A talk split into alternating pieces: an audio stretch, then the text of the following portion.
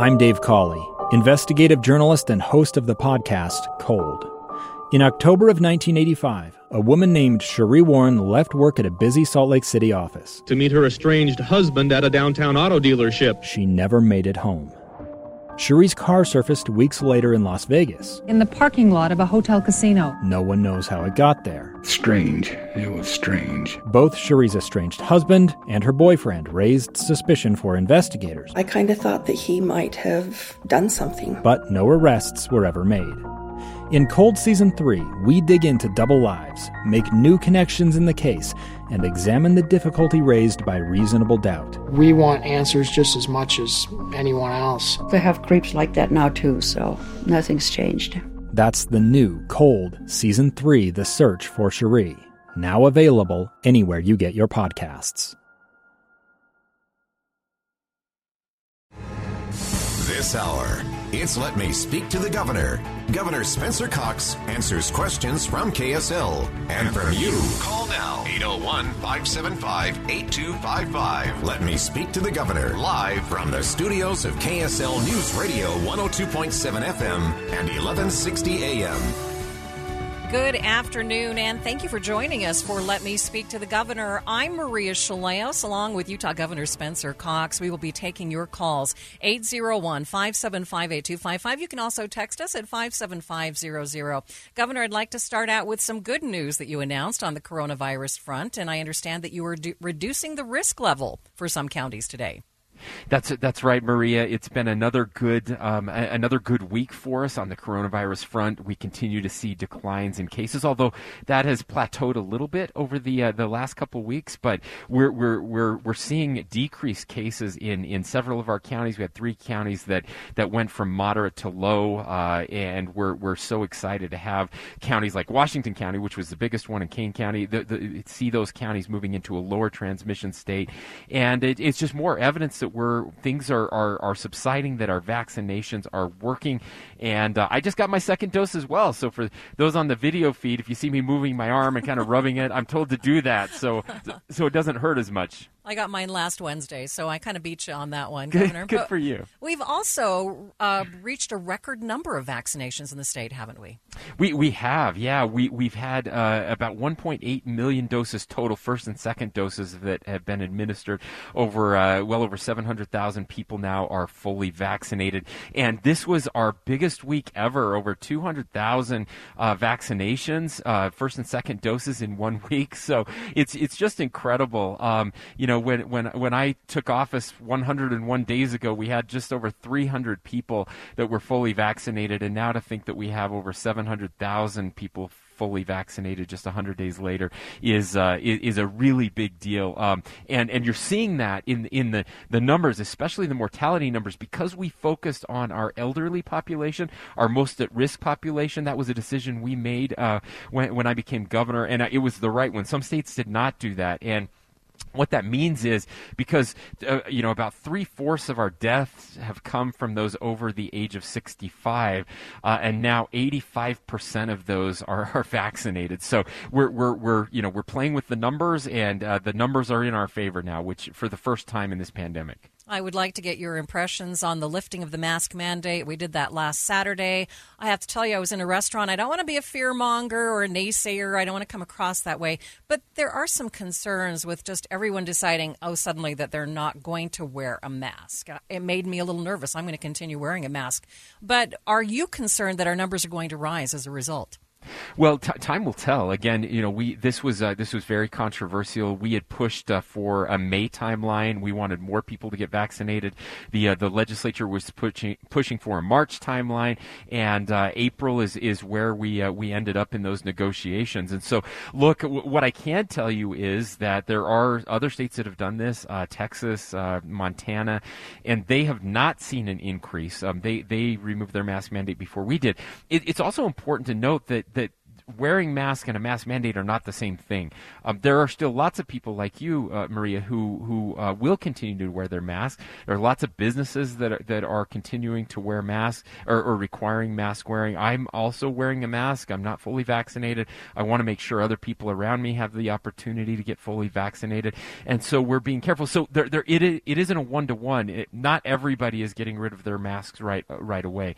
So I think that's important to point out. And and, and look, this is this is an opportunity for people to uh, to to, uh, to to voluntarily do these things. I would also point out there are, there are very few restrictions, um, if if any, in the state right now, and, and uh, most people don't even know that. Um, you know, for example, um, uh, religious gatherings. Uh, there there have been no restrictions on size or even mask uh, restrictions for religious gatherings, whether churches or temples, since October. Um, so so churches c- could have you know full congregations with no mask, but they're being very careful and that's the right thing to do.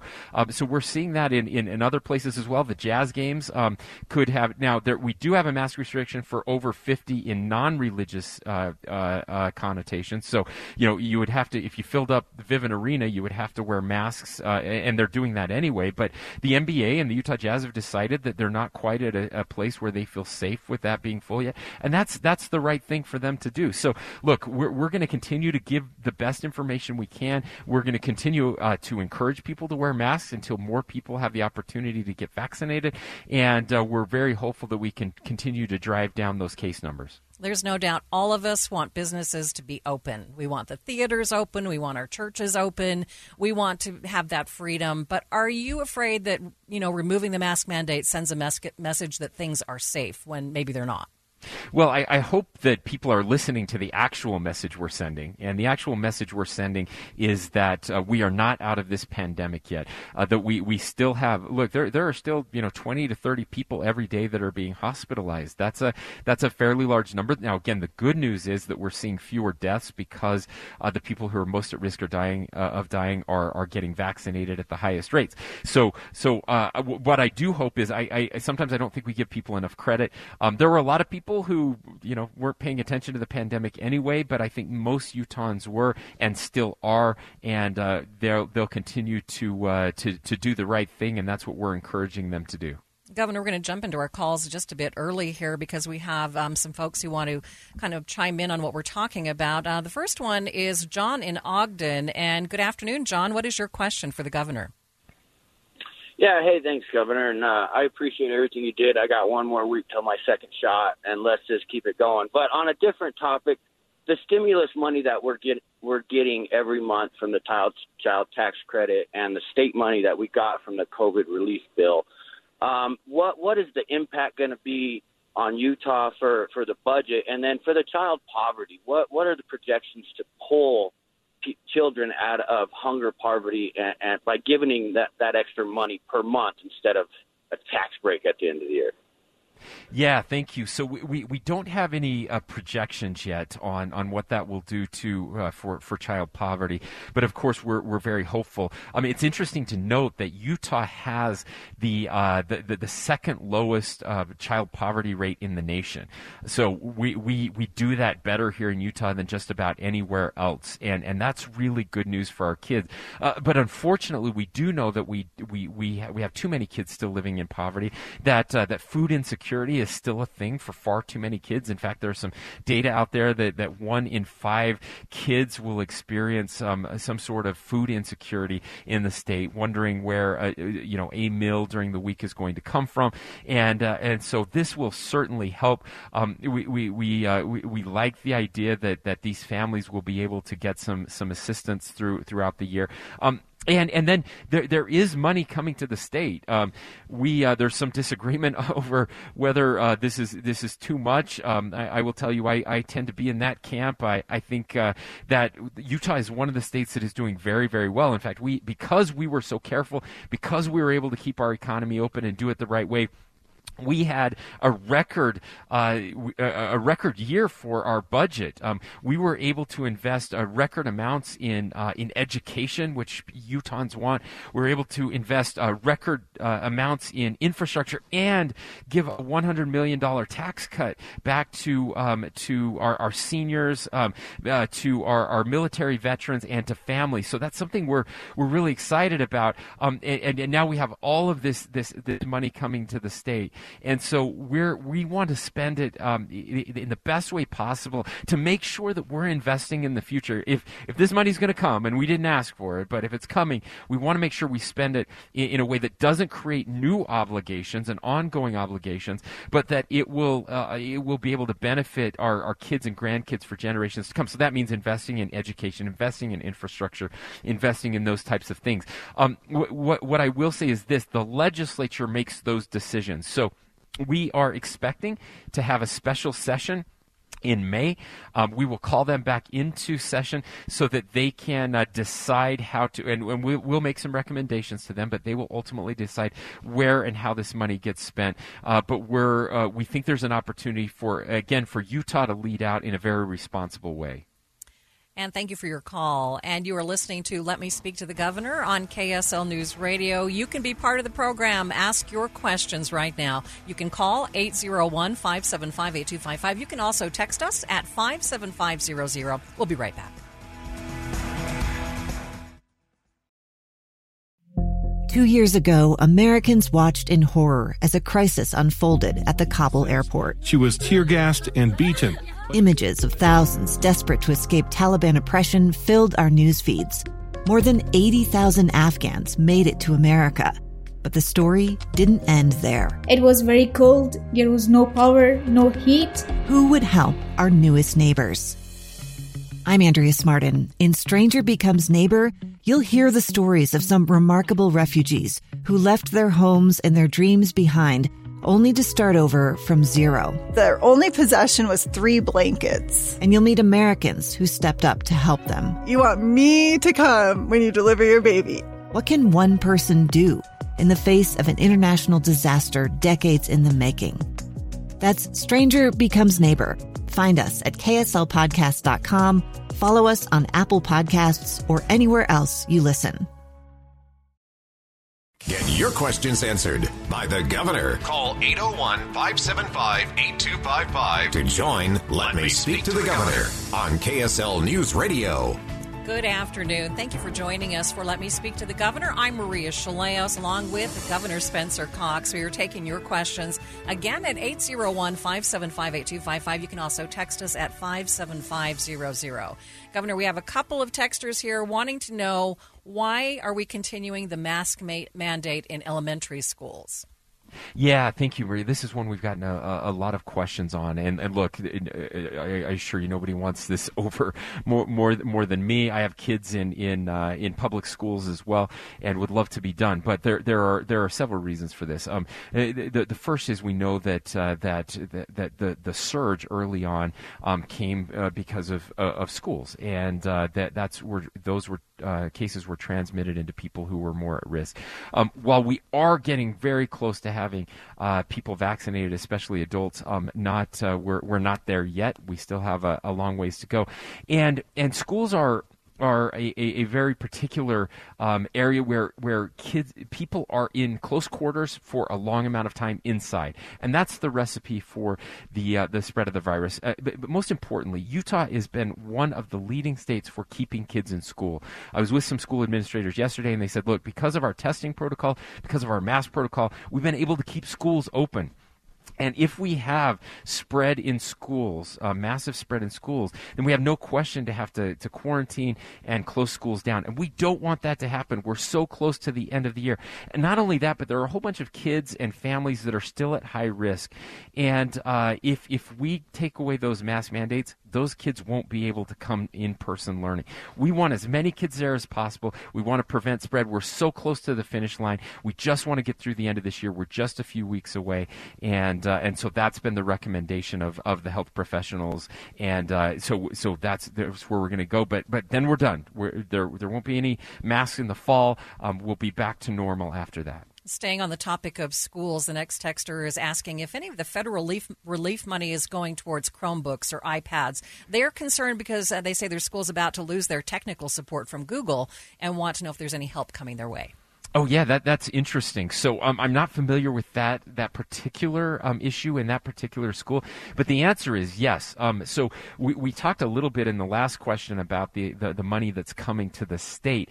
Um, there is also a significant amount of money that will be coming to school districts and to individual schools, and and that's the exact type of thing that they can be used for to make sure that we're enhancing educational opportunities, enhancing education for kids who are falling behind and of course making it um, so that that kids uh, can uh, can have access to remote learning when they need it. One of the things I hope we learn coming out of this pandemic is First of all, remote learning is not for everyone, and it's certainly not all the time. That's not a good thing. However, um, it can be an, give us an opportunity to fill in some gaps, to give some supplemental learning, and, and, more importantly, I hope we'll stop sending our kids to school when they're sick, whether you know whether it's COVID nineteen or the flu or a common cold, any of those things. Um, but the reason people do that is they don't want them to fall behind. So if we have these tools available to our kids, then um, when they're when they're sick, they can stay home and not fall behind. Or or when they're you know w- when they go on on on sports trips um, when when they when they have to miss class for a, a, drama meet or you know something like that they could still keep up. That's the good news. There's no reason that we shouldn't have a remote option for kids that need it. And uh, and this money can be used for that. Governor our next caller is james in provo. And good afternoon james. Uh, good afternoon maria and good afternoon governor anyhow, basically, I just wanted to compliment you, Governor Cox. If I heard the news report right, you're uh, wanting to kind of do what I admire some self restraint on uh, uh, gubernatorial powers. And one thought I had, and it doesn't apply to you in, uh, specifically, but all governors, wouldn't be wise to have any, well, I'll just call it an executive order be for a fixed period of time, say 45 days, and it would expire. That way, it would allow the legislature or other body to to meet, convene, and kind of collaborate with you and see if the idea, of the declaration was good or bad, and give input. And wouldn't that be a wise idea across the board? What are your thoughts?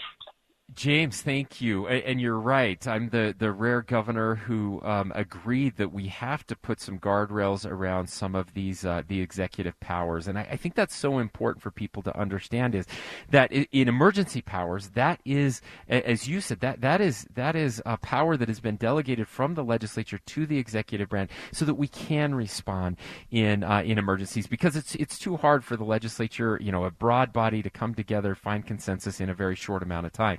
But there should be limits on uh, on what we do with that that executive uh, that executive power and the timing on that. And so that's exactly what we've done here in the state of Utah. Is said yes, we still want the governor to respond. We don't want to hold the governor back in any way in these emergencies in any way that would hurt um, people, uh, cost them their lives. We need that ability to respond quickly. However, over time, over 30 days or longer, then we have an opportunity to bring the legislature together to collaborate and find the right solutions and they get to do their job in legislating and represent the people of the state of Utah. So that's exactly what we've done.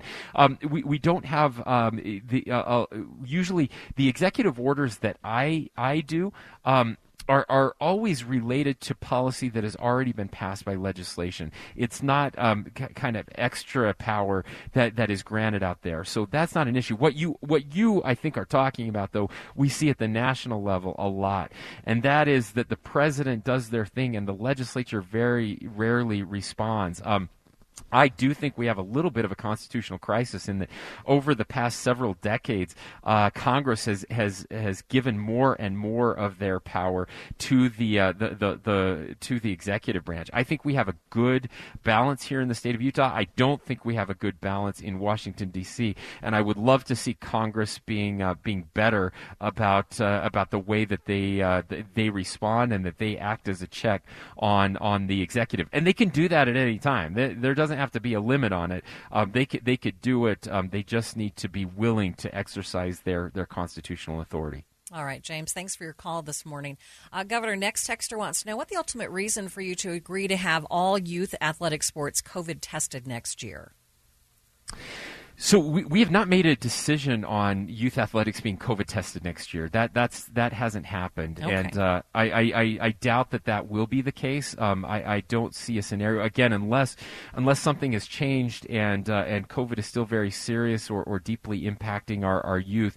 Um, we, we are requiring it through the uh, through the end of this year. And again, I, I I know people are seeing this as a restriction, but I, I got to tell you guys, I, I mean this is we are seen as a national leader. We were able. We have people coming from other states so that their kids can play sports here and they can do so safely. Um, I, I had an athletic director for a school district tell me um, just this week that um, having that testing protocol saved us. It allowed us and continues to allow us to have these sports, to have these kids participate, and to make sure that we don't have any mass spread events. And so it's worked exactly the way it's supposed to work. And I'm so proud of our kids.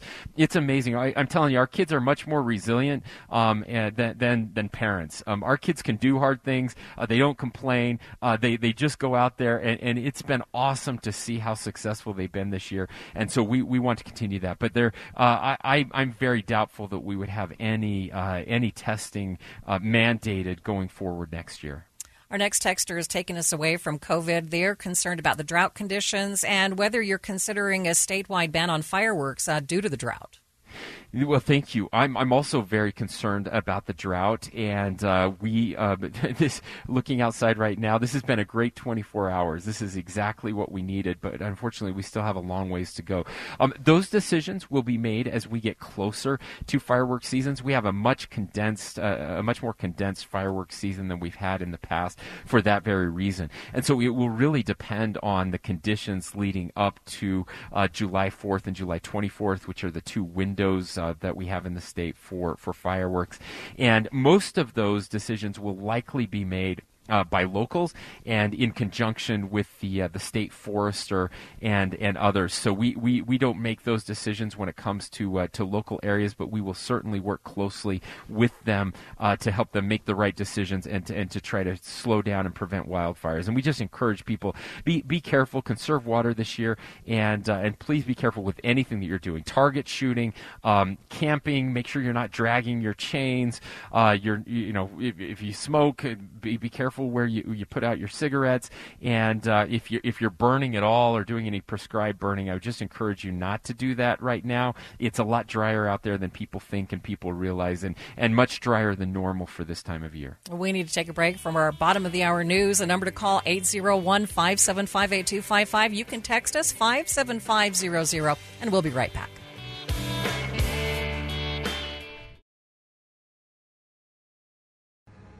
This hour, it's Let Me Speak to the Governor. Governor Spencer Cox answers questions from KSL and from you. Call now 801 575 8255. Let Me Speak to the Governor live from the studios of KSL News Radio 102.7 FM and 1160 AM. Good afternoon, and thank you for joining us for Let Me Speak to the Governor. I'm Maria Shilaos. I'm actually coming to you from in studio. Governor Spencer Cox, however, is joining us from the state capitol in that beautiful gold room. Governor, it's it's the the coolest room in the state.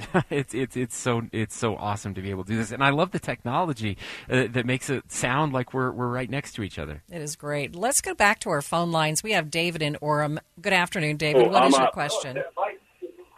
Yes, Governor, I have a question. I'm one of the many people in the state that are upset about the fact they got rid of the little cards that come in the mail telling me my vehicle's due inspection. Bring those back. If it costs the state money, charge me five bucks.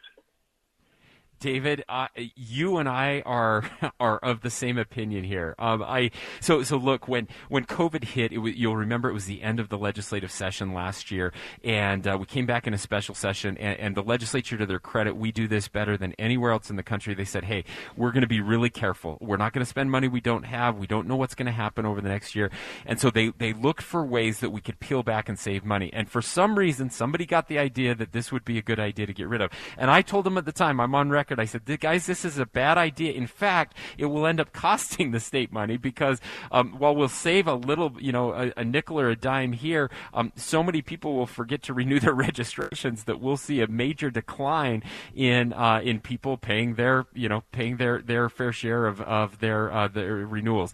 Turns out that David, you and I were right, and uh, and the legislature recognizes it too. Uh, to their credit, um, they fixed this uh, in this legislative session. So uh, very soon, um, as soon as the law goes into effect, we'll be uh, we'll be ramping back up and getting those postcards back out to people uh, to make sure that we're reminded. I, I I need the reminder. I never look at that sticker on my my license plate. I never remember until I get that card in the mail. And uh, lots of people are like you and me. So the good news is that um, government made a mistake, but uh, government is fixing it, and uh, we should be back in business soon. David, thank you so much for your call today. Let's go to our next texter who governor is wondering whether there are any plans to help seniors with a tax break on Social Security. They say many other states do, and with rising property taxes, uh, they're worried it's going to push them out of their homes.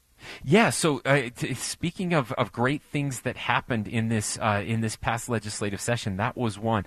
I mentioned earlier that because Utah tightened its belt, because we we kept our economy open, uh, we were able to invest in education and infrastructure, but also a 100 million dollar tax cut, and a significant portion of that tax cut was directed at seniors and uh, Social Security. We're just one of uh, maybe eight states, nine states, somewhere in there that still taxed uh, the, the full Social Security, and so that is changing. Uh, again, that law will go into effect in uh, in just a few weeks, and uh, people will be able to, especially seniors who we are worried about, uh, will be able to uh, to see that reduction in their um, their tax bill to the state. All right, let's go to our next caller. That is David in Highland. Good afternoon, David. What is your question for the governor?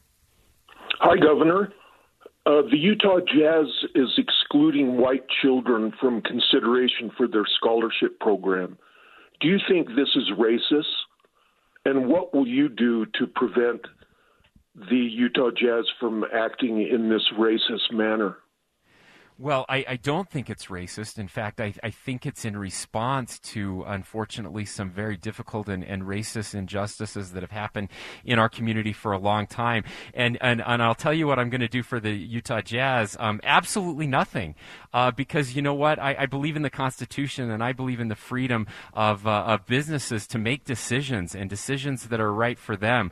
Um, y- your kid or my kid, they they have no right to the Utah Jazz's money, and the Utah Jazz and and uh, Ryan Smith can do the things that they want to do with their um, with their with their funds and their revenues. And and look, it's a, it's a, it's an awesome program, and it's something that we should be celebrated. The cool thing is that uh, the Utah Jazz have more wins than any team in the nation, which means that there are more scholarships available for uh, for kids in our state, and uh, and those kids, um, the, these are look, these are kids who are in at risk communities. These are kids who have struggled. These are kids are kids who have not had access to the same opportunities that, that my kids and your kids have had. Um, you know, we, we live in a nation that, that does have a very difficult history, and sometimes we try to ignore it. Um, a, a, history of racial injustice, a history where, um, where, where, of course, slavery being the, the, the, most severe and awful example of that. Um, but, but, but look, that stuff does, doesn't go away overnight. And uh, kids we, we're working very hard on, on equity, um, making sure that every kid in our state has the same opportunities as, as others. And so looking for ways to, uh, to lift communities that have been uh, historically um, and disproportionately impacted isn't racist at all. In fact, it's a great way to overcome racist. And I'm, I'm really proud of the Jazz and the great things that they're doing there. Uh, Governor, our next texter is asking they are concerned about all the traffic headed up the canyons, especially on the weekends with skiers. They're glad that skiers can enjoy the canyons, but they say that it makes it tough for non skiers to enjoy the canyons, and they wonder if there's anything in the plans, in the works, in our canyons to help out with this traffic congestion. Well, there are. In, fact, there are things that we've been working on for a long, long time. Now, this is a difficult issue uh, because you know anytime you you're looking to to fix traffic concerns in a canyon, and and there are federal lands all around this, right? So there are lots of different partners. Uh, we've been going through a process. So Little Cottonwood Canyon is the is the big one um, that we we talk about frequently, and uh, we're we're working really hard um, on, a solution there. We've gone through a process where UDOT has evaluated lots of different options, um, and they will be putting out um, a preferred alternative. I think there are five or six different options. So, um, it, you know, expanding the roadway there is is an option. Um, a gondola is an option. Uh, a train is an option. They're looking at increased bus service up the canyon to get more cars off the road is an option.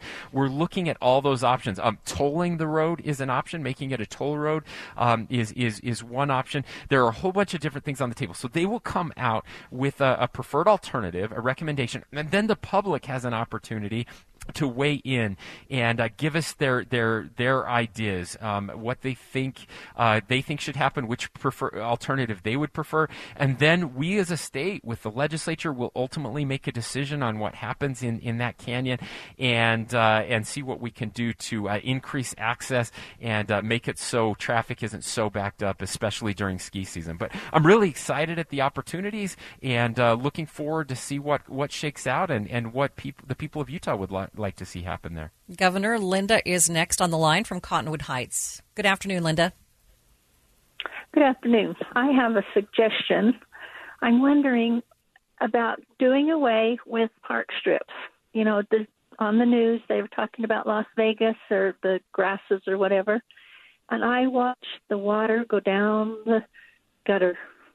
And if we all, you know, if the state came up with a program to help each each of the homes do away and I don't want gravel because that just ends up in the street.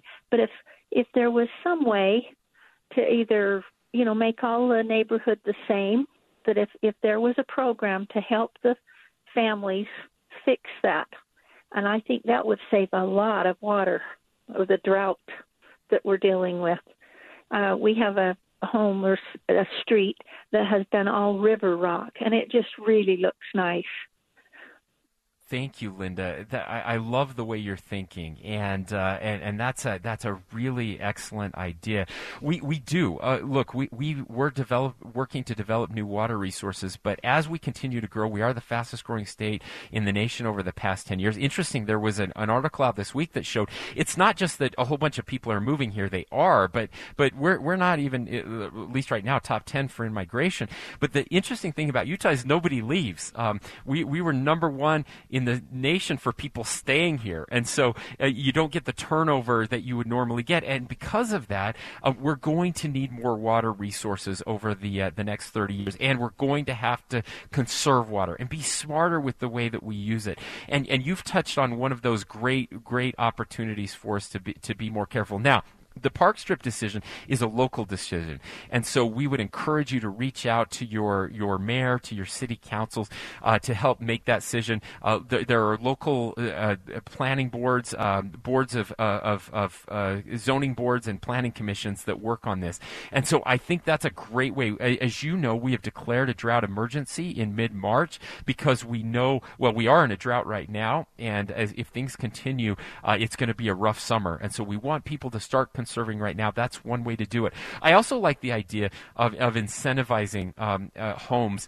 uh, to, to, to have less grass, which which does require a tremendous amount of, of water. Um, there there are great ways to do that. As you said, there's some just beautiful landscaping out there that happens without the same amount of water as, as we use for our lawns.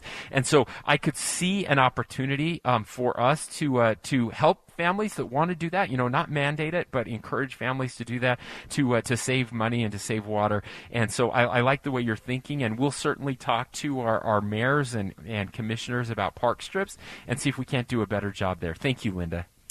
And we are taking your calls and questions at 801 575 8255. You can text us at 57500. We'll be right back with our final segment on Let Me Speak to the Governor.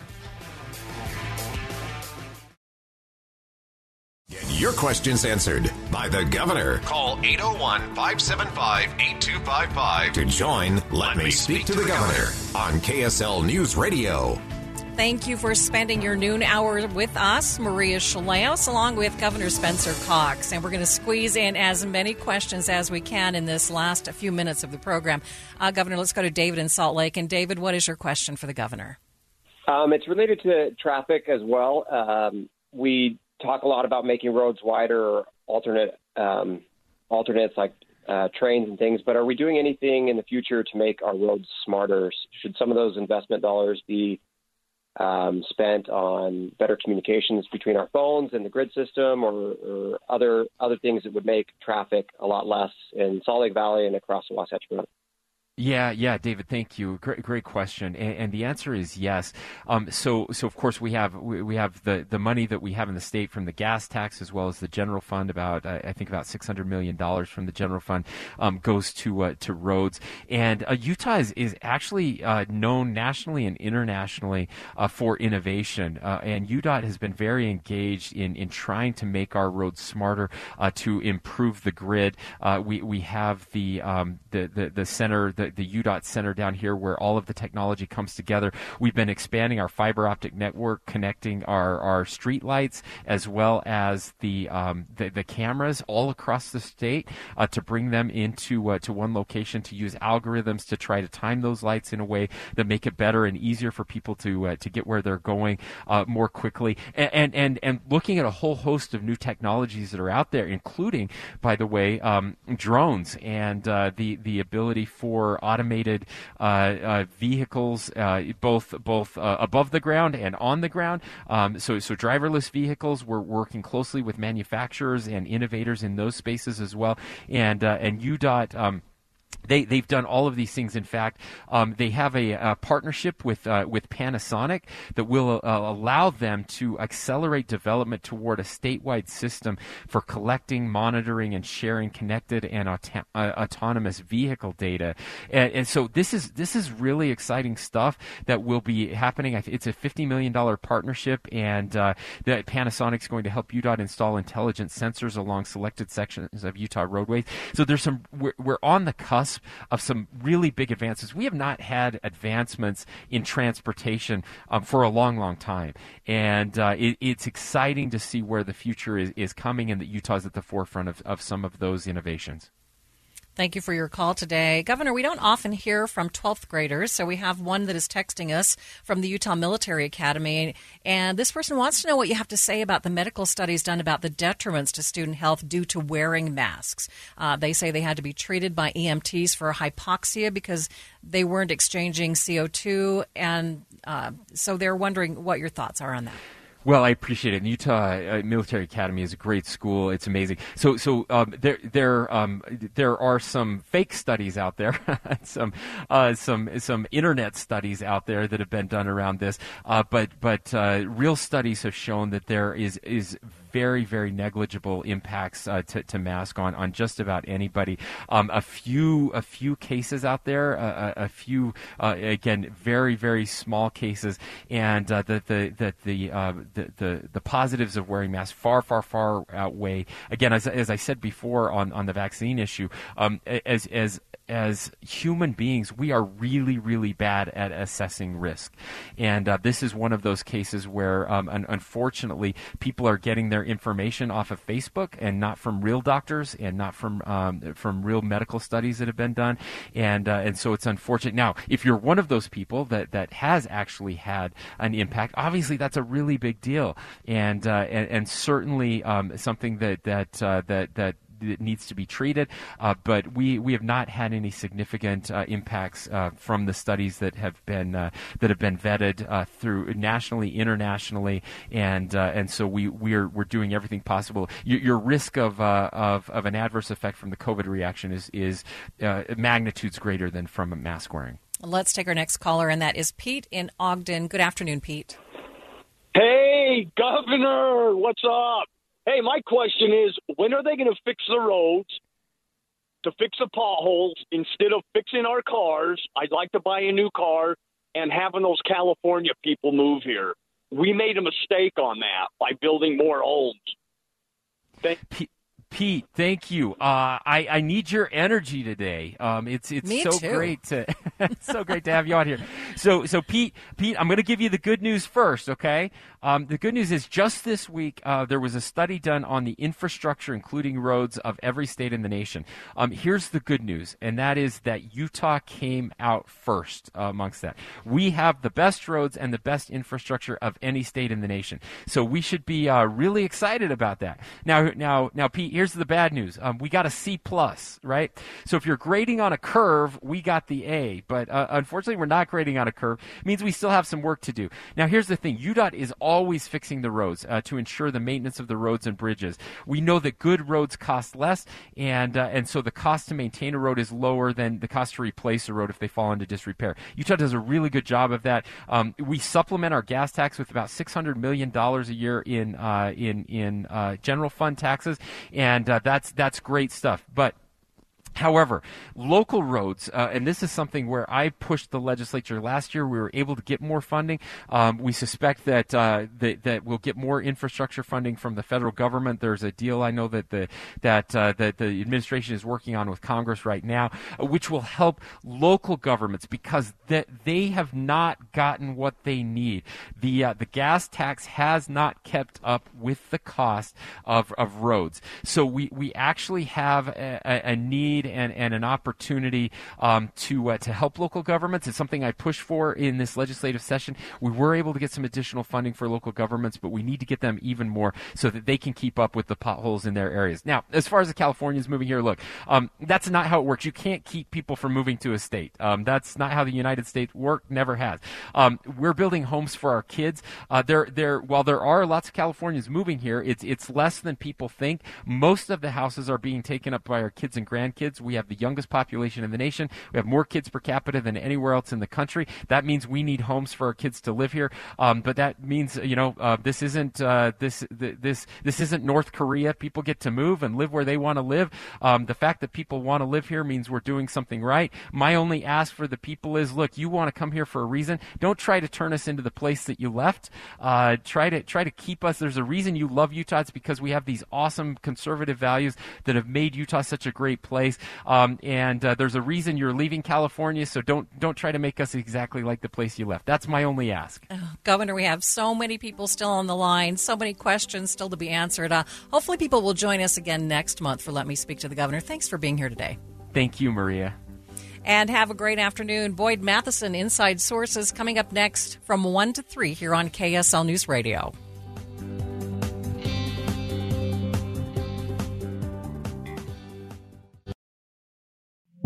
Two years ago, Americans watched in horror as a crisis unfolded at the Kabul airport. She was tear gassed and beaten. Images of thousands desperate to escape Taliban oppression filled our news feeds. More than 80,000 Afghans made it to America. But the story didn't end there. It was very cold, there was no power, no heat. Who would help our newest neighbors? I'm Andrea Smardon. In Stranger Becomes Neighbor, you'll hear the stories of some remarkable refugees who left their homes and their dreams behind only to start over from zero. Their only possession was three blankets. And you'll meet Americans who stepped up to help them. You want me to come when you deliver your baby. What can one person do in the face of an international disaster decades in the making?